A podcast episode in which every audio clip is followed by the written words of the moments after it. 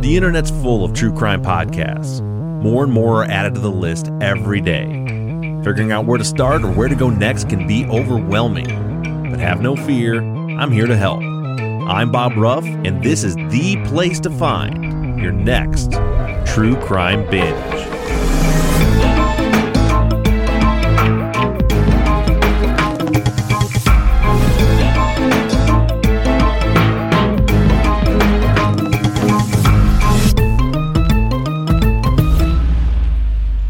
Joined today by Steven Pacheco. Is I'm pronouncing that right? It's Steven Pacheco. Pacheco. Pacheco. Okay. For some reason, I wanted to. I've always wanted to put a an N in there somewhere, like Pachenko, but it's Pacheco. Yeah, it's Pacheco. I've gotten a lot of N's in there. Um, I've gotten Pachenko and Pancheco.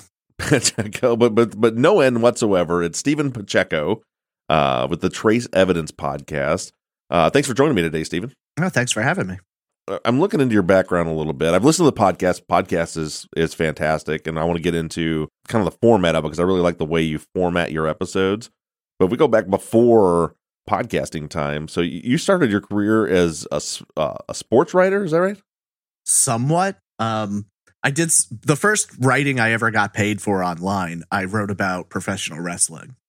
Okay, so that was the sports, all of like WWF stuff. Yeah, that's what I did. I had a YouTube channel and a Twitter account, and I wrote about wrestling every week. And I was on like a bunch of different wrestling websites. Oh wow, how did you get into that? I've been a wrestling fan since I was a kid, and uh, one day I saw a website asking for writers to apply, so I did. And then through that website, I had like seven other websites ask me to write for them as well. Oh, sweet. Did you ever get? To, was it all like working from home, or did did you, that lead into you like going to wrestling matches or interviewing or getting to meet any of these guys? No, it was pretty much all from home. They basically gave me an open format, write about whatever you want to write about every week. So sometimes it was a review of a show, sometimes it was about a legend who hadn't done anything in a while. Oh, that's cool. I have. There was a is. I don't even know because I'm just. I, I'm not hip enough to be into anything that's popular. Um, but is is wrestle? It seemed like pro wrestling went through this like when I was little. So I'm. I you're so you're what 35. I'm 10 years older than you. So I went through the 80s when it was like the Hulk Hogan years and all that stuff where WWF was like super popular. Then it kind of went away.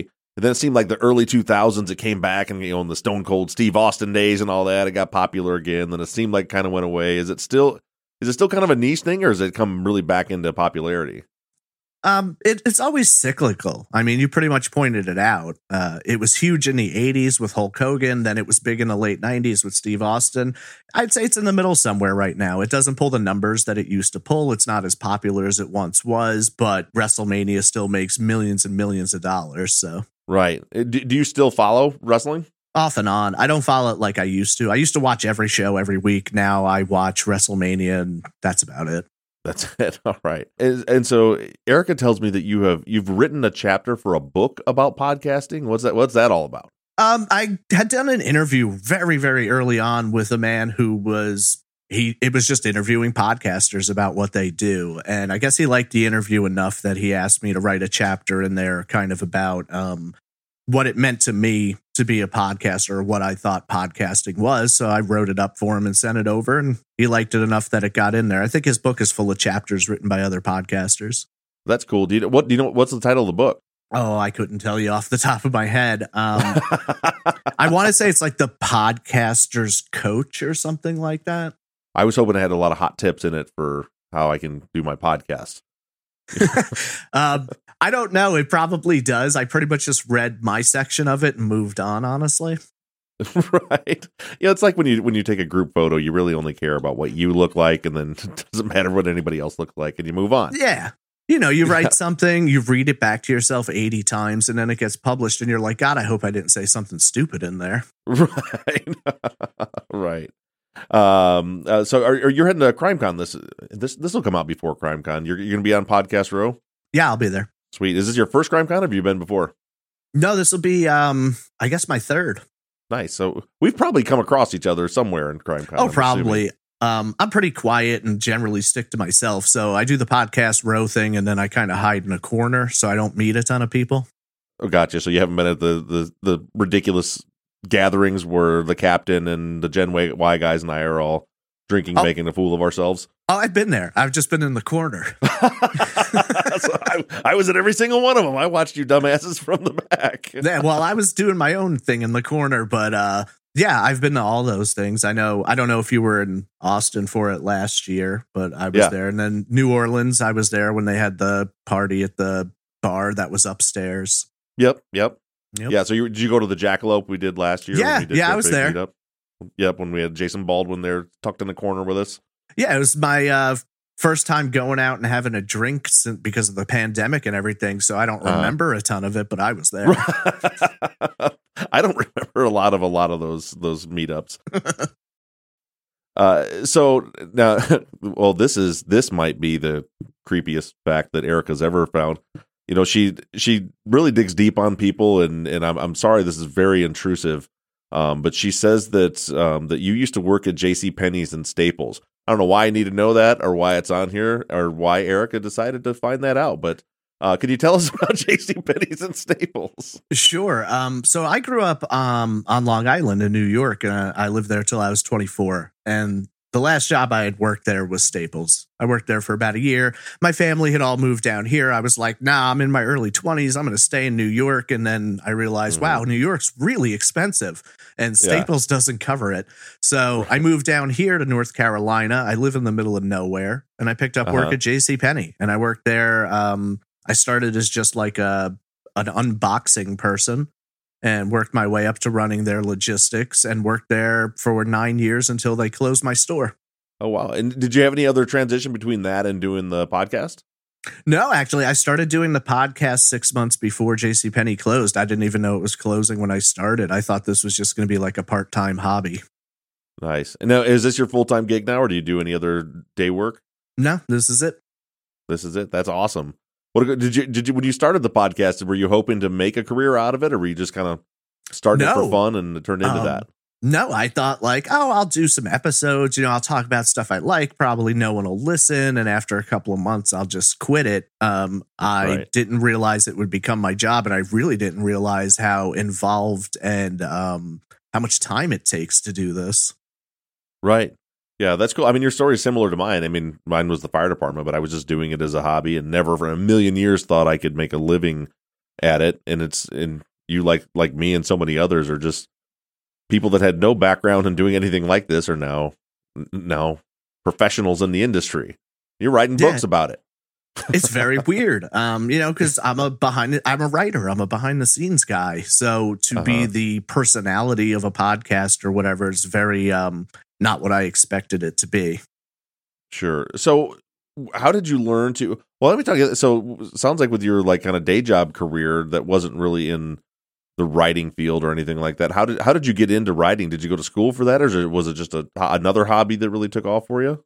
um i started writing when i was six uh, i used to write little books at home and i animated them at the time very poorly um and i just always wrote in my off time it was my favorite thing to do. When i would go to school i'd come home and the, i'd go outside with a notebook and write for four or five hours before until the sun went down and then i'd come home. So that's what i did for a long time. Then in high school i had a couple of teachers who were supportive of my writing. They got me to join like the school's lit magazine the screenwriting stuff. I started mm-hmm. winning awards and i just kind of took it from there went off to college and continued doing that and then realized i don't know why i'm in college if i want to be a writer Right. So you just decided to go instead of going to college to learn to be a writer. That you were you just became a writer.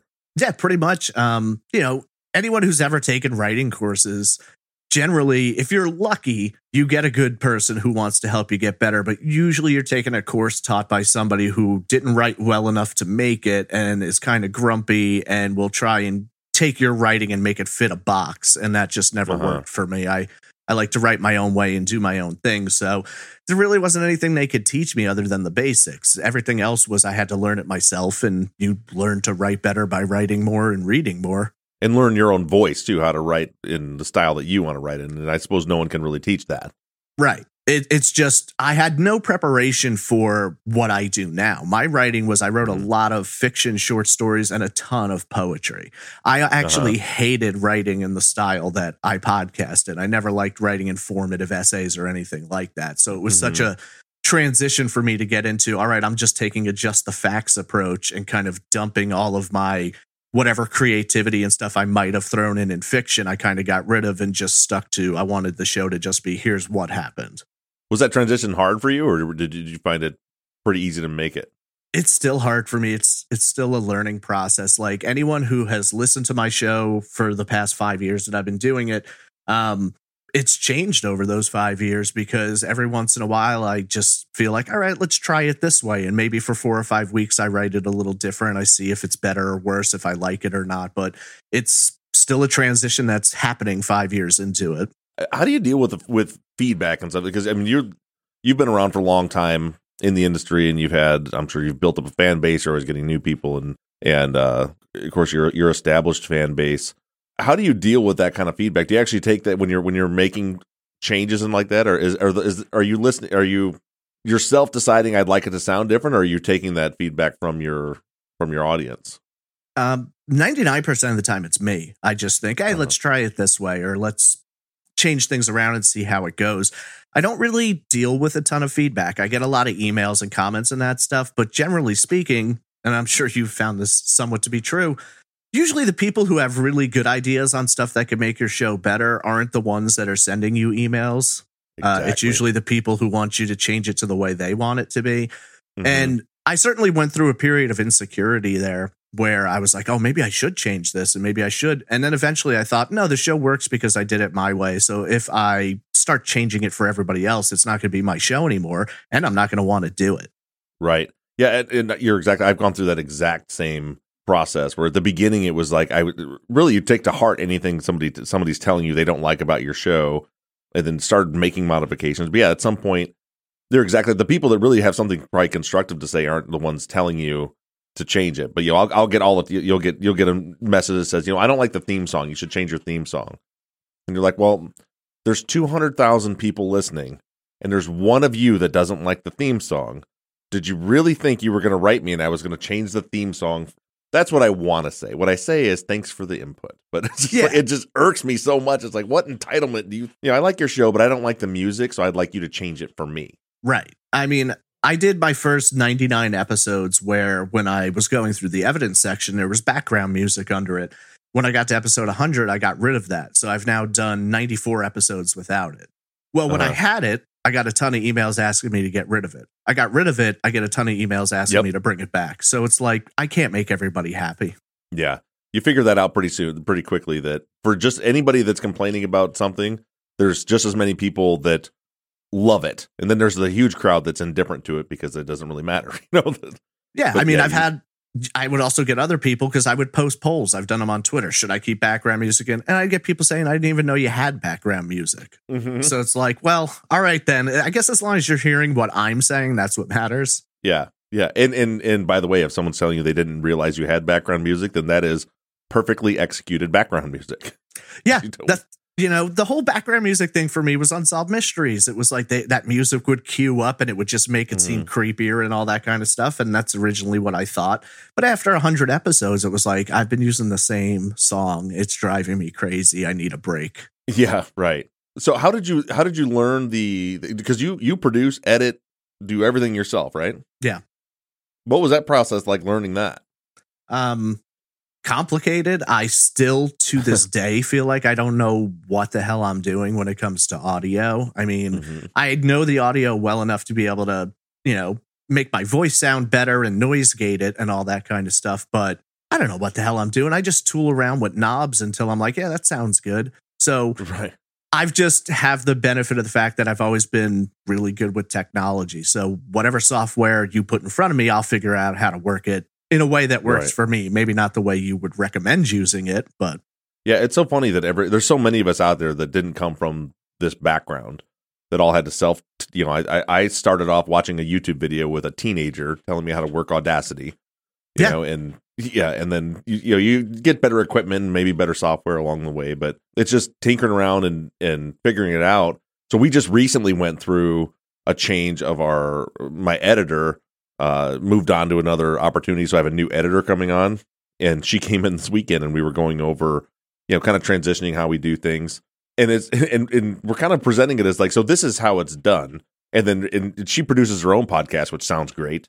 It's uh, uh Kelly Barron's Brink from the uh, True Crime IRL podcast. Okay. Yeah, and and and she's like, "Oh, that's not the way I do it at all. I do everything like this." It's like there's another way. There's a, like we thought this was the only way to do it. Yeah, I mean, I, I often talk to other podcasters and they always tell me the same thing, which is, you know, writing it's fine, recording it's fine. They hate editing. Mm-hmm. I do them at the same time. So I record and edit simultaneously. So Really? as soon as I hit the stop button for the last time, my episode's ready to go. I don't even know how you go about doing that. You're making edits in real time as you're moving along. Yeah, I pull my script up. I read through it as best I can. As soon as I screw up, I hit stop, go backwards to the end of the last sentence, cut it, hit record again, and keep going. And when I'm done, it's all organized on the timeline and ready to go. That's incredible. I don't know if I know. You say you've talked to other podcasters about it. Have you come across anybody else that that does it that way? No, uh, which is kind of surprising. I mean, maybe I'm just weird in that way, but it's so much easier for me to go like, oh, I screwed that sentence up, stop, pick it up, go again, versus, all right, I'm all done recording. Let me go through and find the good ones and take out the bad ones and move it all where I want it to be. I just arrange everything so that it's right where I want it to be as I'm doing it. Wow, that's that's freaking awesome, and it's so. I, I don't. Hopefully, the listeners are interested in this, but I'm always super interested to hear how other creators, who are all again people who didn't come from the audio industry, that are figuring this shit out as we go along, that how everybody does, does it different. Like so, we my my uh, method of doing that, what you're what you're talking about, is this dog clicker trainer. Mhm. so for me, when I do a recourse, you know, I have someone else editing for me on the back end. But after when I screw up a line, I go, and so it puts little sound wave clips in there. So Yeah. when they edit, they can look through and see, okay, that was a retake, that was a retake, that was a retake, and and they just real quick cut out the bad parts before Right. they start the edit. And then there's other people that just write down. I know people that write down tam- timestamps as they go along. It's it's, but uh, the way you do it, that sounds really. How I I can just imagine how nice it would be to when you're done that your your audio file is actually there's nothing to edit out of it. Yeah, I mean, all told, an average episode recording wise is going to take me a little over two hours. And at the end of that two hours, my episode's done. Yeah, I would say that's a, that would be exhausting for me to record for that long. But that's because I'm not the one doing the editing on the other end. Um, but if I was editing too on the other end, it would be a relief to know that I don't have to now do all that Right. after the fact. Do you do Yeah, all your own music and everything too? Um, I use, you know, stock music or um, whatever free music you can get your hands on out there. Right, but you mix it all in the Yeah. in the recording.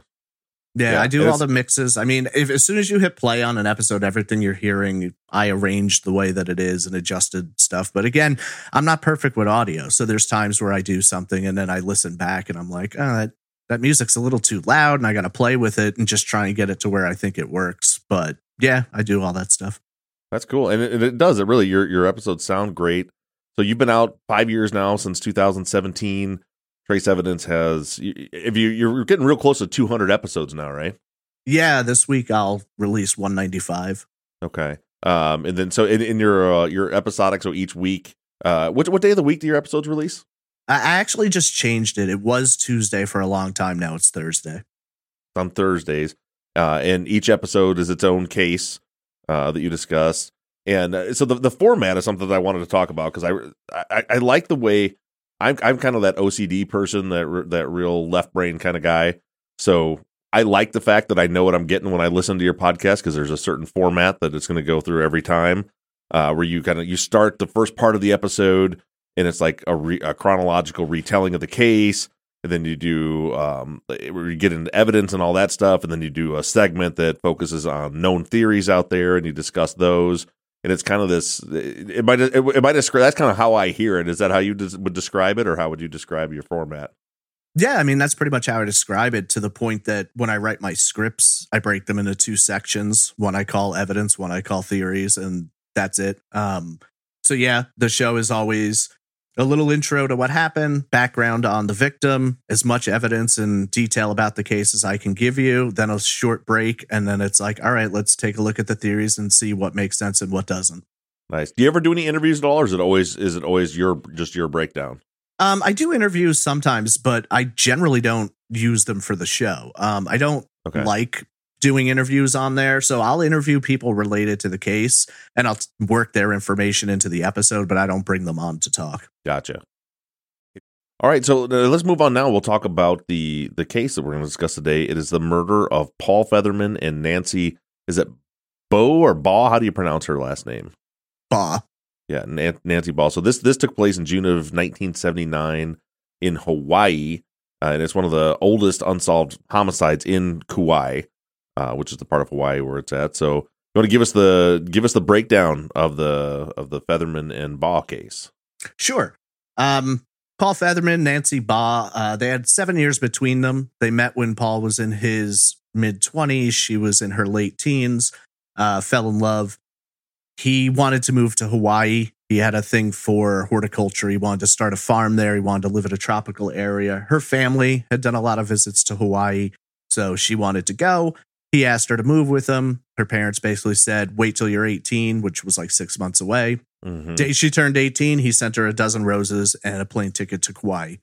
They went out there, they tried to make it work. It wasn't going exactly as they had planned. They both picked up jobs working at a resort.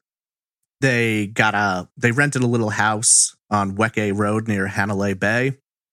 And then one night they got invited to a party with a coworker. According to everybody at the party, everything went fine. Paul doesn't show up for work the next morning. So they call the guy who had the party, ask him to come in, replace him. Instead of going to work, he goes to Paul's house, I'm imagining, because he wants to say, You go to work, I'm hungover. Right. Um, and he finds Paul dead on the floor, face down in his bedroom door, and Nancy's missing. So from that point on, he calls the police. They find that Paul killed with a 12 gauge shotgun blast to the face. They assume that intruders got into the house, when they found Paul's body, he was nude except for a pillow that was under him. So they think he heard a sound in the night, picked up a pillow to cover himself and go check it out. And as soon as he opened the bedroom door, somebody shot him. Mm-hmm. Initially, they thought it might be drug related, but they don't really find any drugs in the house except for a couple of joints, and it's Hawaii. Um, right. so they don't think too much of that. Uh, but they find money laying out. The house isn't searched through, so now they think it's targeted. Nancy's gone. They assume she's abducted. So they start looking for her. They don't find any signs that she was injured in any way.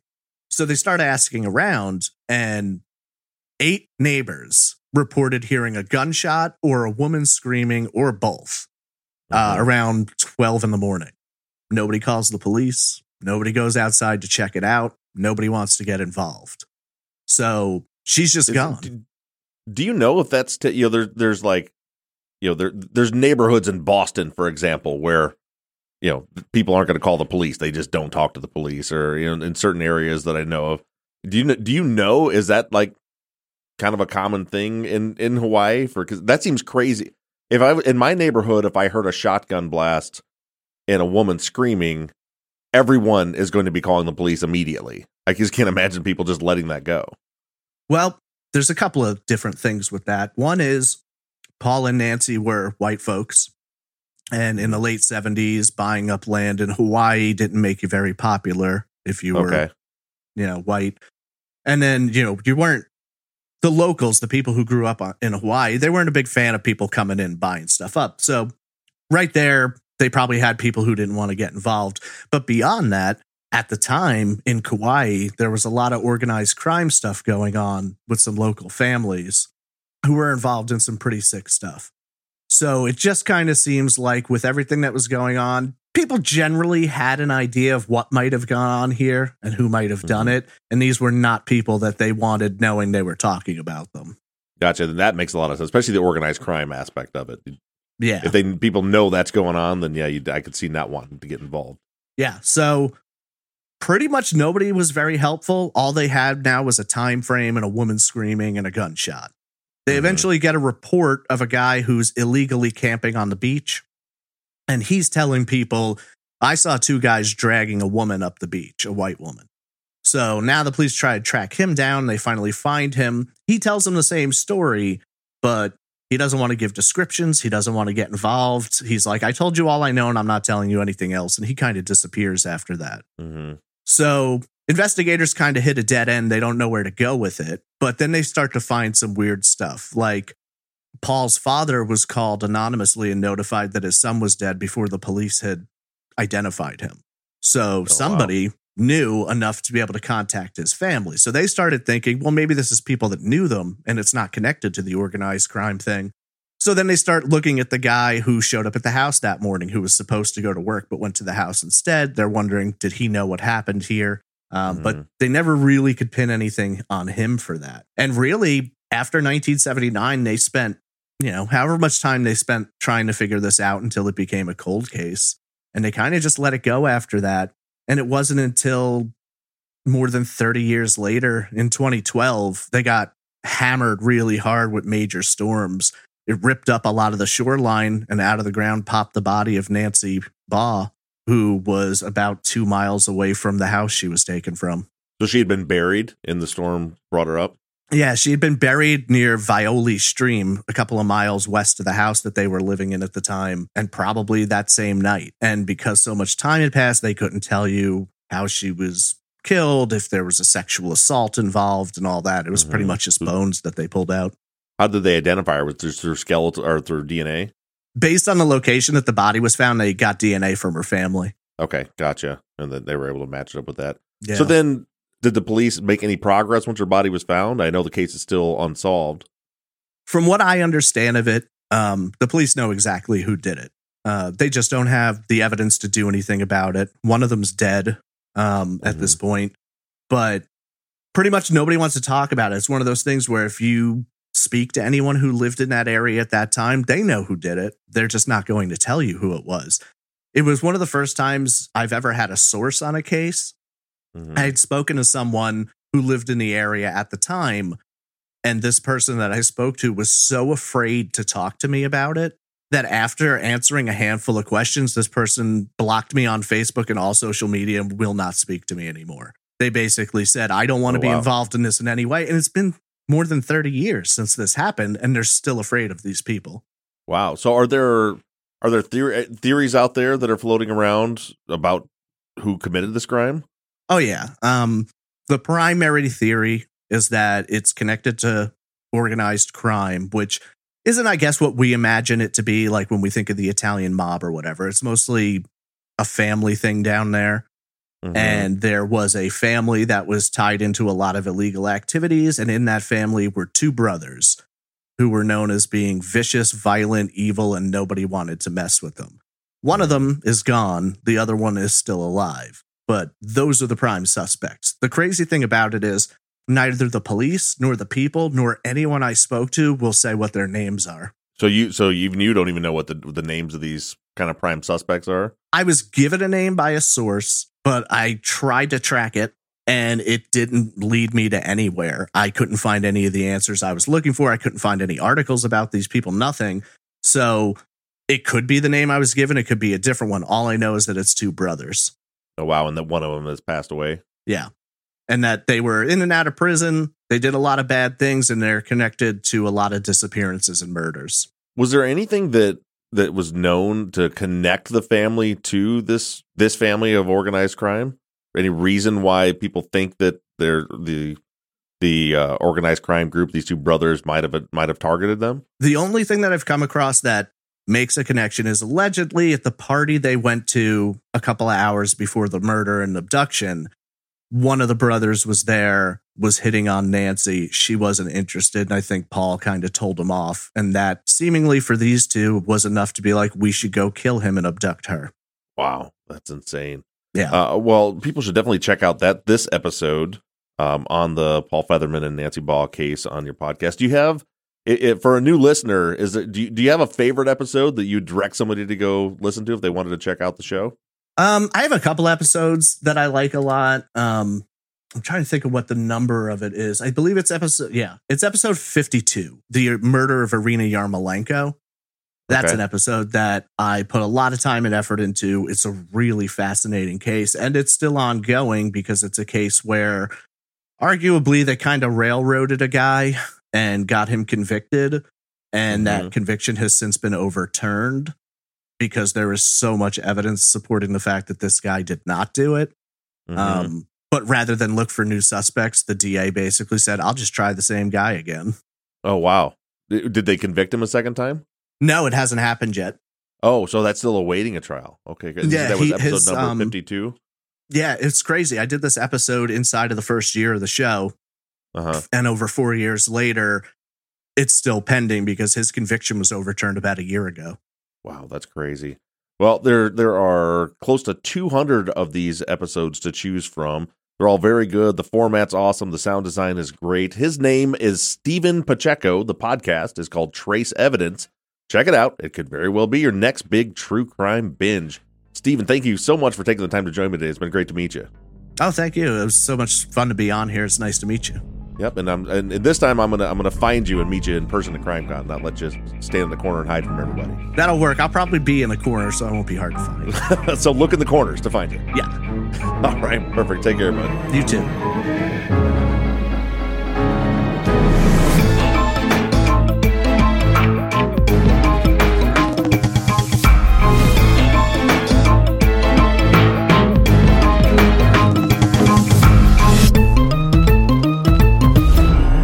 True Crime Binge is an NBI Studios production and is distributed by Audioboom. Produced and edited by Mike Bussing. Music and artwork by Shane Yoder of PutThemInASong.com. Our website, TrueCrimeBinge.com, was created by Katie Ross of CreatedInTandem.com. If you're a listener and would like to recommend a future guest or a podcaster that would like to request an interview, you can do so right on our website.